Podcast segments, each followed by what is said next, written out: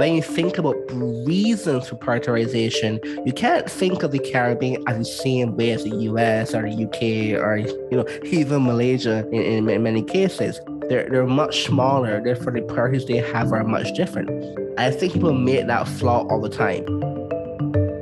Welcome to Between the Binary, a limited series podcast highlighting the priorities, prospects, and challenges of technology in the Global South through the voices of experts in and from the Global South. This podcast is curated for the John H. McArthur Research Fellowship Program in cooperation with the Asia Pacific Foundation of Canada. I'm Elina Noor, one of the two inaugural McArthur Fellows, and your host for this series.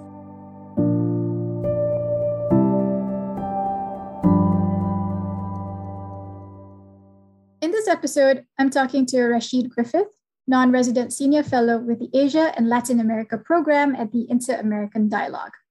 Rasheed is primarily head of operations at Merkle Hedge, a Canadian financial tech firm focused on high frequency trading strategies in cryptocurrency markets. Rasheed straddles both Southeast Asia and the Caribbean as a visiting research fellow at Cambodia's Future Forum, and he's also a director of the Caribbean ASEAN Council in the Philippines. Rasheed is also a host of his own podcast, China in the Americas. Rasheed, welcome. Thank you so much for having me. So, Rasheed, beyond the stereotypes of picture postcard sceneries on the one hand and tax havens on the other in the Caribbean, tell us what the tech landscape is like across the island chain. What are the tech related priorities there, and what are the challenges? And do they differ much from country to country in the Caribbean? I think that the tech priorities are not very unique in the Caribbean relative to any other small states in the world. Uh, perhaps the Caribbean has a lot better internet on average than most small countries.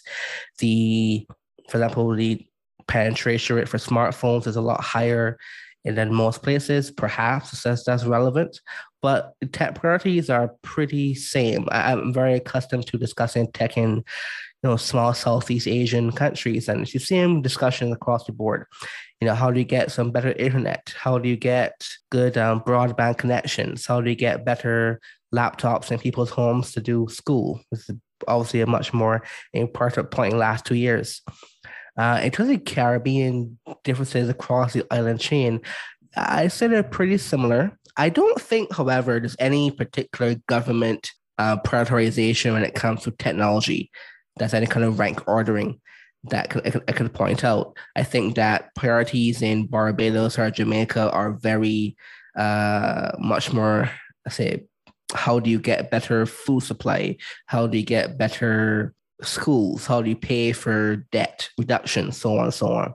I think any kind anything will fall under the very strict category of tech priorities are not very relevant to most Caribbean policy in some ways, perhaps things like digital privacy comes up a lot these days, but that isn't really discussed in much more than some uh, budget debates in the parliament in various Caribbean countries.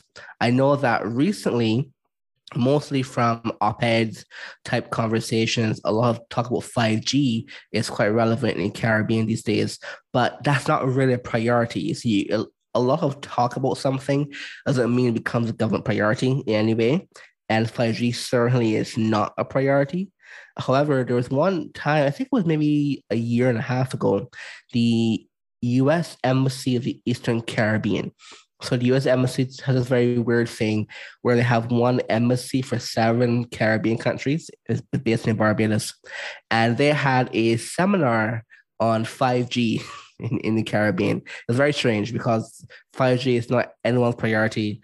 And they're essentially trying to make the case that the Caribbean should use American or Western European 5G tech and not Chinese tech. Uh, but besides that, there's not much discussion. You do see some government to government meetings where they mention 5G in passing. Uh, interestingly, you see a lot of cryptocurrency conversations by some governments in Caribbean these days. Barbados, even recently, the last budget debate in Barbados, the prime minister actually called out uh, Binance, one of the large crypto companies, they had he, she had some conversations with Binance about crypto in the Caribbean and Barbados and Bahamas, similarly Bermuda as well. So you see some of crypto conversations in in the Caribbean, but that's more like a revenue generation conversation and not necessarily a social technology interwoven conversation. That's really interesting. Is the conversation more to do with, apart from the revenue generation portion of crypto, but is there any accompanying conversation about the infrastructure supporting crypto that has cropped up in uh, government discussions that you know of? No, that that kind of conversation is not very relevant to Caribbean. Uh, at best, they want the company to have maybe a few offices in the Caribbean to do some employment, but the employment there is mostly going to be like back office, legal, compliance, accounting type services. The technology, you have to remember the Caribbean doesn't have much technology talent not talent in the sense of people are not gifted or that. I mean, literally, skill set is not that present in the Caribbean relative to large places for obvious reasons. So there's not much technology jobs that would be that relevant to cryptocurrencies uh, companies you can find in the Caribbean. I want to unpack a little more about what you began to bring up this geopolitical angle to tech in the Caribbean. Um, as someone from there, from the Caribbean, who's lived in Southeast Asia and who pays close attention to both China and the United States, you understand quite well the agency of small states in the conduct of their relations with the world's two largest powers right now. And yet, that agency is often overlooked or ignored, as we know, particularly in commentaries and, and in and from the West. Now, you've argued that there needs to be a shift in how we view relations between countries in the Americas especially the smaller island nations of the Caribbean, and the relationship with China, and that the current and dominant foreign policy discussions lack nuance, shall we say, or are sometimes riddled with bias. You've written that the US policy community simply sees what it quote wants instead of what is actually there. And for those interested, I would commend Rasheed's piece in Lawfare, uh, the blog last year on assessing China's presence and power in the Caribbean. Rasheed, is this problematic framing also true in the context of technology? You mentioned 5G, but there's also talk of the China CELAC digital Silk Road and this desire to cooperate more, not just in 5G, but also in the digital economy, in the space of artificial intelligence and smart cities. Fundamentally, yes. The way how a lot of US uh, policy thinkers and makers treat the Caribbean is very is I put it as a Rorschach test. They see what they want to see, they don't see what is actually there.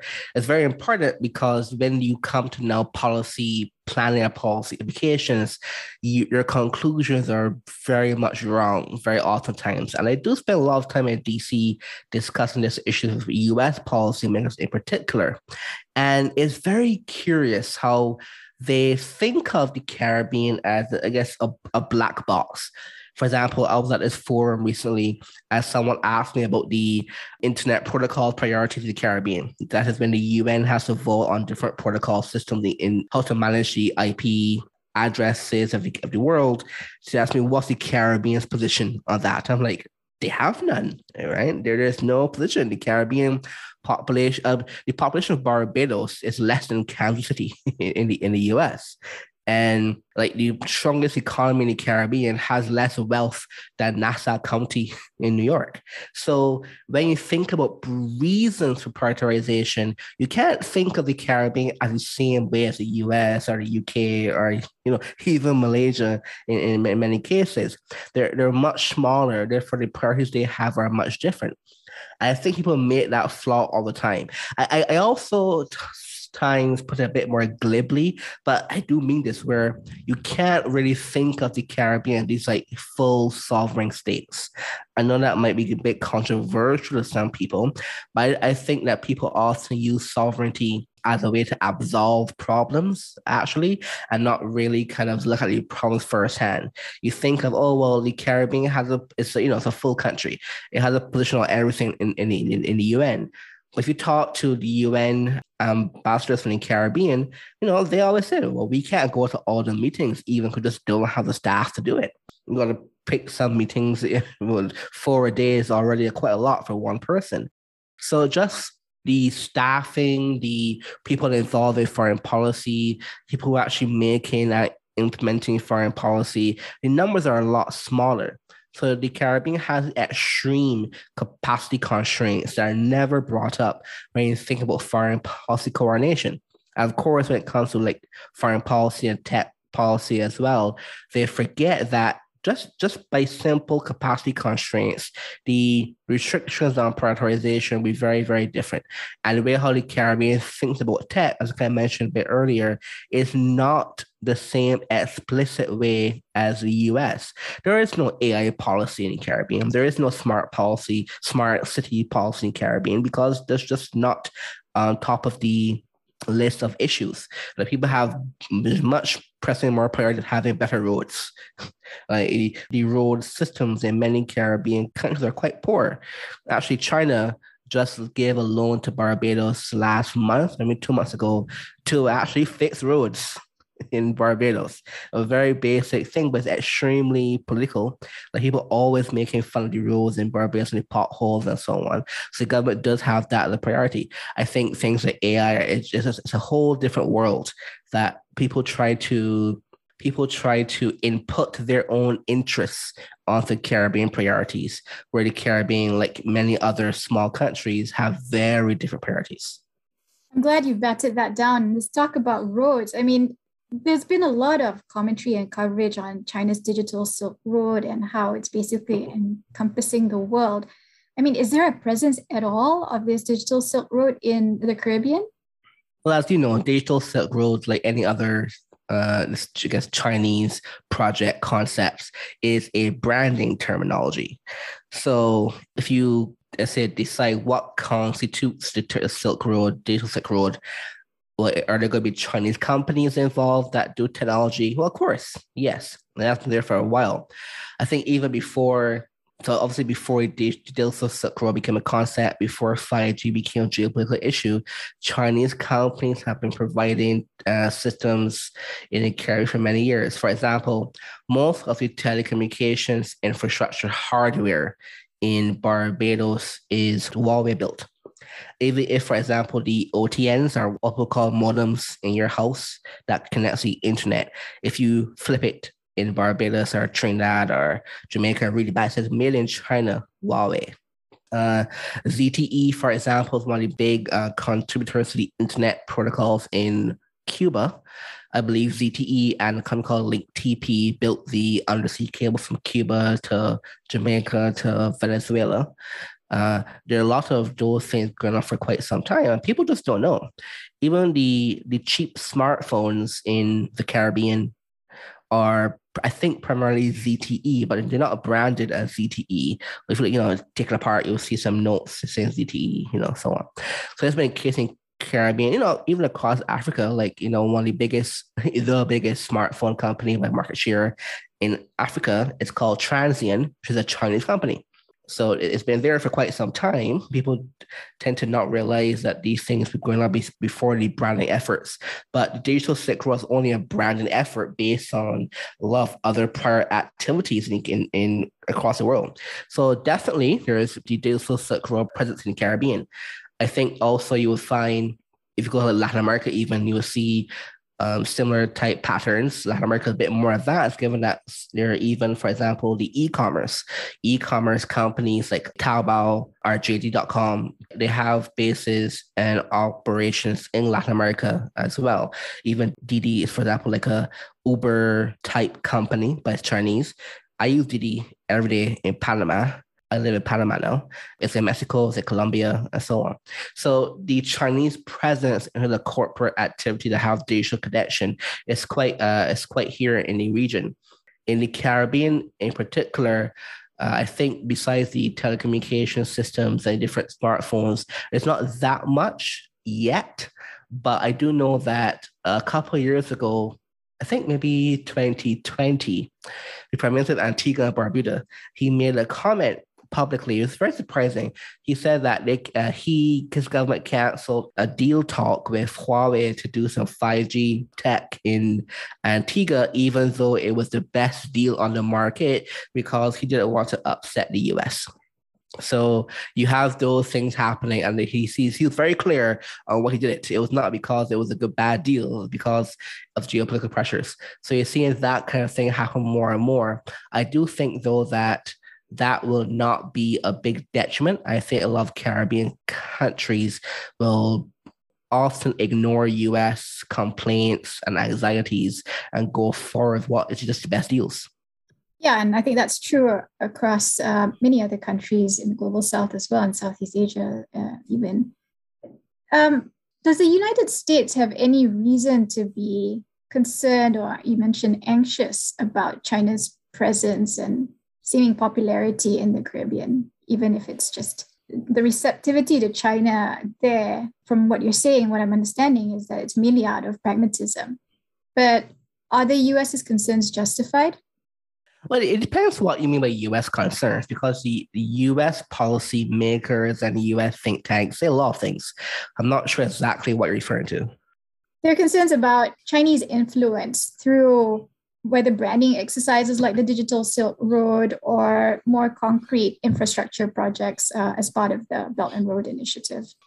Yeah, the, the influence thing is very strange. I, I always wonder why people don't realize how insulting that question is usually.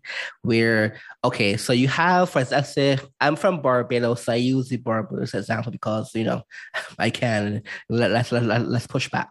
But Barbados' Prime Minister, uh, Mia Amor-Mottley, female prime minister, has been in government for over 25 years, I believe. She at one point was the deputy prime minister of the country before she missed education many years ago. She is a Queen's Counsel lawyer. Uh, her firm, one of the most powerful law firms in the entire region. Her family is very powerful in Caribbean.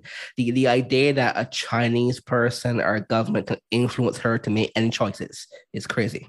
Yeah, so that, and that that's you know similar type pattern across the region. He's prime minister of St. Vincent was in power for 20 some 20 years i think by now very controlling very powerful very brilliant man too the idea that someone's going to come in from china influence him is preposterous I, I can go down the line so i don't think that argument does make much sense as it plays out you could say there is a risk maybe in some car some chinese companies outbidding US companies for contracts. Again, that's not a problem for the Caribbean. That's a problem for US companies that can't compete. Um, there is a there is also a complaint I often hear sometimes about the idea of democratic backsliding. So you know, one of new buzzword terms. Again, I'm not too sure what that means because the Caribbean has never been the bastion of democracy, you know, in a textbook sense of the term, where again in Barbados right now, the prime minister, she controls all the seats in parliament. If this was Southeast Asia, you would call that dictatorship. But it was voted for completely, fair election, no no complaints there. But you know, she she she also makes adjustments to the constitution every, every few months and so on. Again, if it was like Nigeria, you wouldn't call it democracy. But in the Caribbean, it is, and the US calls it that way. But at the same time, you're going to complain about democratic backsliding influence from China, it's too inconsistent to be a real, a real argument. Yeah, I'm glad you got that down. I mean, this idea that states don't have options to exercise and um, don't have their own authority or agency to choose is insulting, as you said. Um, Rashi, do you see any prospects for South South cooperation on technology? That may not necessarily include or involve China, but um, that might fit in with the pragmatic approach of many global South countries.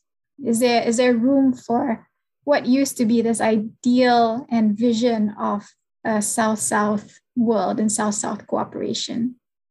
I'm very pessimistic on that notion, not because in theory it can't happen or it uh, it's a it's a bad idea.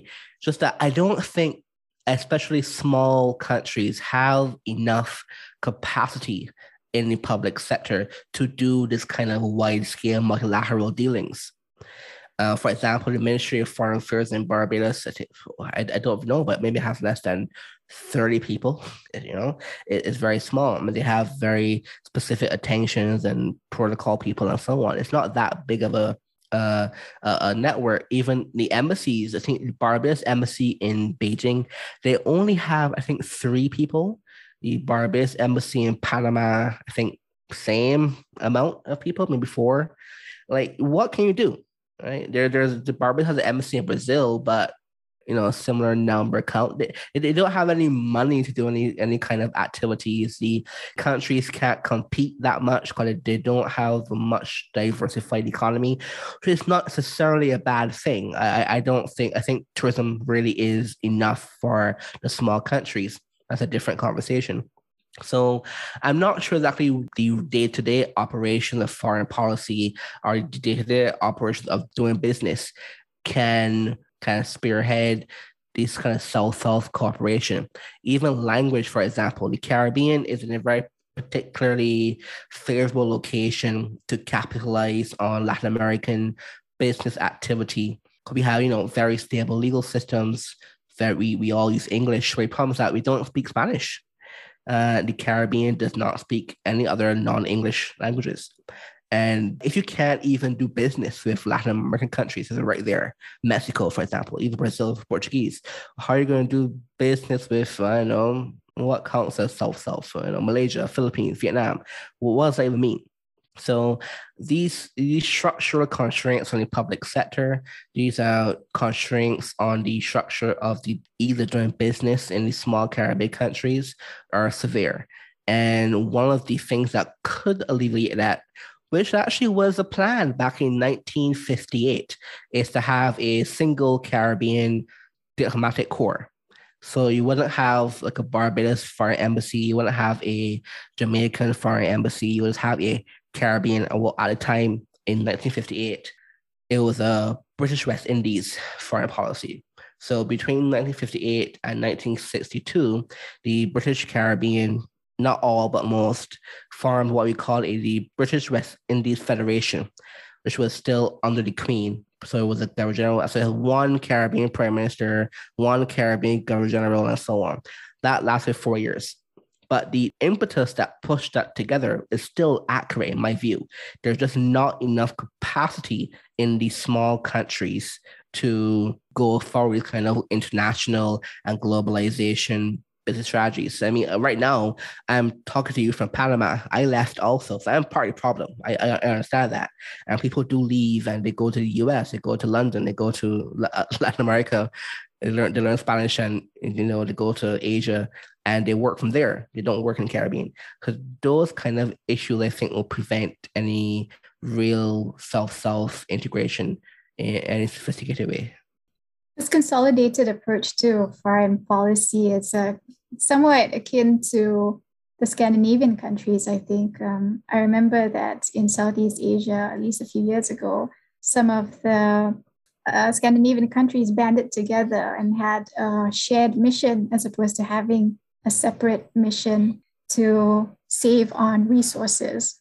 So yeah, that's, that's right. The, the Nordic, Nordic Council type operations is a, is a good idea of that uh, around that same impetus. There's there's there's not enough people individually to do something, so you have to aggregate upwards. The Caribbean, whoever is too insular, uh, I guess if, if you live outside the Caribbean, you wouldn't know this, but the Caribbean countries are too insular in their attributes, it's very difficult to even think about going back to like a federation style foreign policy. Even if you can't even have a, federation style central bank in the Caribbean, so capital allocation is very sparse.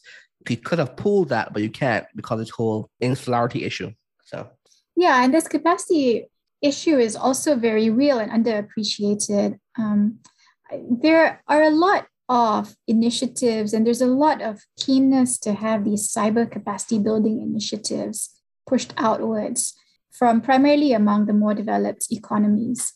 And I wonder what you would say to them who would like to bring these cyber capacity building initiatives to the Caribbean countries. Would you say, hold off until we're ready, or you know, let's take it slowly? again, you see, cyber, capacity is a loaded term, and I'm not sure exactly what people mean by that.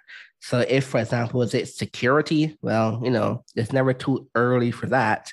Is it just having better networks Caribbean has a decent internet. There's some parts that don't have good internet. Uh, you know, ironically enough, the the 5G conversation is somewhat, I think, misattributed to tech development, where I think it should be seen as like a, a solution for like a lot of climate change problems. So, for example, in, any Caribbean, uh, hurricanes are a real problem. And every year, there's some hurricane somewhere in the Caribbean. And they're not always very damaging, but oftentimes they are quite damaging. Now, when the hurricane comes and destroys the telecommunications towers and destroys the poles for the internet, you know, destroys other electricity poles and so on. The thing with 5G is that with 5G systems, you can have less technical debt, therefore less infrastructure in the sky to be knocked down by a hurricane. So what happens is when you have this kind of 5G technology, you can have a more uh, more anti-fragile system when it comes to the hurricanes. Any kind of natural disaster, but hurricanes is the biggest one in the Caribbean. That is a worthwhile, relevant point to push for 5G. Let me call it speed and the you know bandwidth expansion. They're, they're not Jones flying in Caribbean time soon, but the the, t- the less technical debt available to be knocked down by hurricanes is a good reason. I don't really see this point being made much, but you know, it is relevant. That's a really interesting point and a good way to localize um, the discussion to context, I guess. Um, Rasheed, in some of the podcast episodes that we've released, there have been some really interesting use cases or examples of very local innovations, uh, particularly to do with language, you know, um, the, the use of audio functionality, for example, to communicate better in Khmer Cambodia. And similarly in Tunisia, because Arabic is not the standard Arabic that's spoken there. Are there any interesting innovations in the Caribbean that we should be aware of or on the lookout for? It's a good question. I, I don't think so. You know the, the language thing is interesting as, as you know the caribbean the english caribbean probably speaks more english than england. So you won't find anything with language on, on that side for sure. But in terms of any local or regional innovations of recent no i can't think of anything noteworthy. I do know that people often point out the central bank digital currency programs that happen in Caribbean. So, so a much higher proportion number than other parts of the world. But I'm not a fan of those. I, I do think those are actually more damage than good. So I'm not sure we call that innovation per se. Mm. Uh, yeah, I, I, can't I can't think of anything in particular. Well, you mentioned um, crypto is pretty big in the Caribbean. I was just wondering if there were any developments? Oh, I, I, I, would say I would be more cautious on that statement. So crypto is not big in the Caribbean. The there are some Caribbean countries that have specific crypto legislations for international firms to use, okay. but within like Caribbean people themselves, it's not a big uh, a big topic. Right. And do you think there could be innovations on that front, kind of the regulations related to crypto for use by um, external parties? Uh, that's actually a good question. The Caribbean has, I would say, one of the most innovative things the Caribbean that has impacted the world in the last 40 years is probably on the regulatory side, where, you know, offshore finance, a lot of offshore finance in the world has come from Caribbean innovation. So that from, think, the first international business company or the, the idea of offshore companies started in the Caribbean in BVI, I believe. And a lot of things on the international trust law or offshore trust law, a lot of that did come from the Caribbean.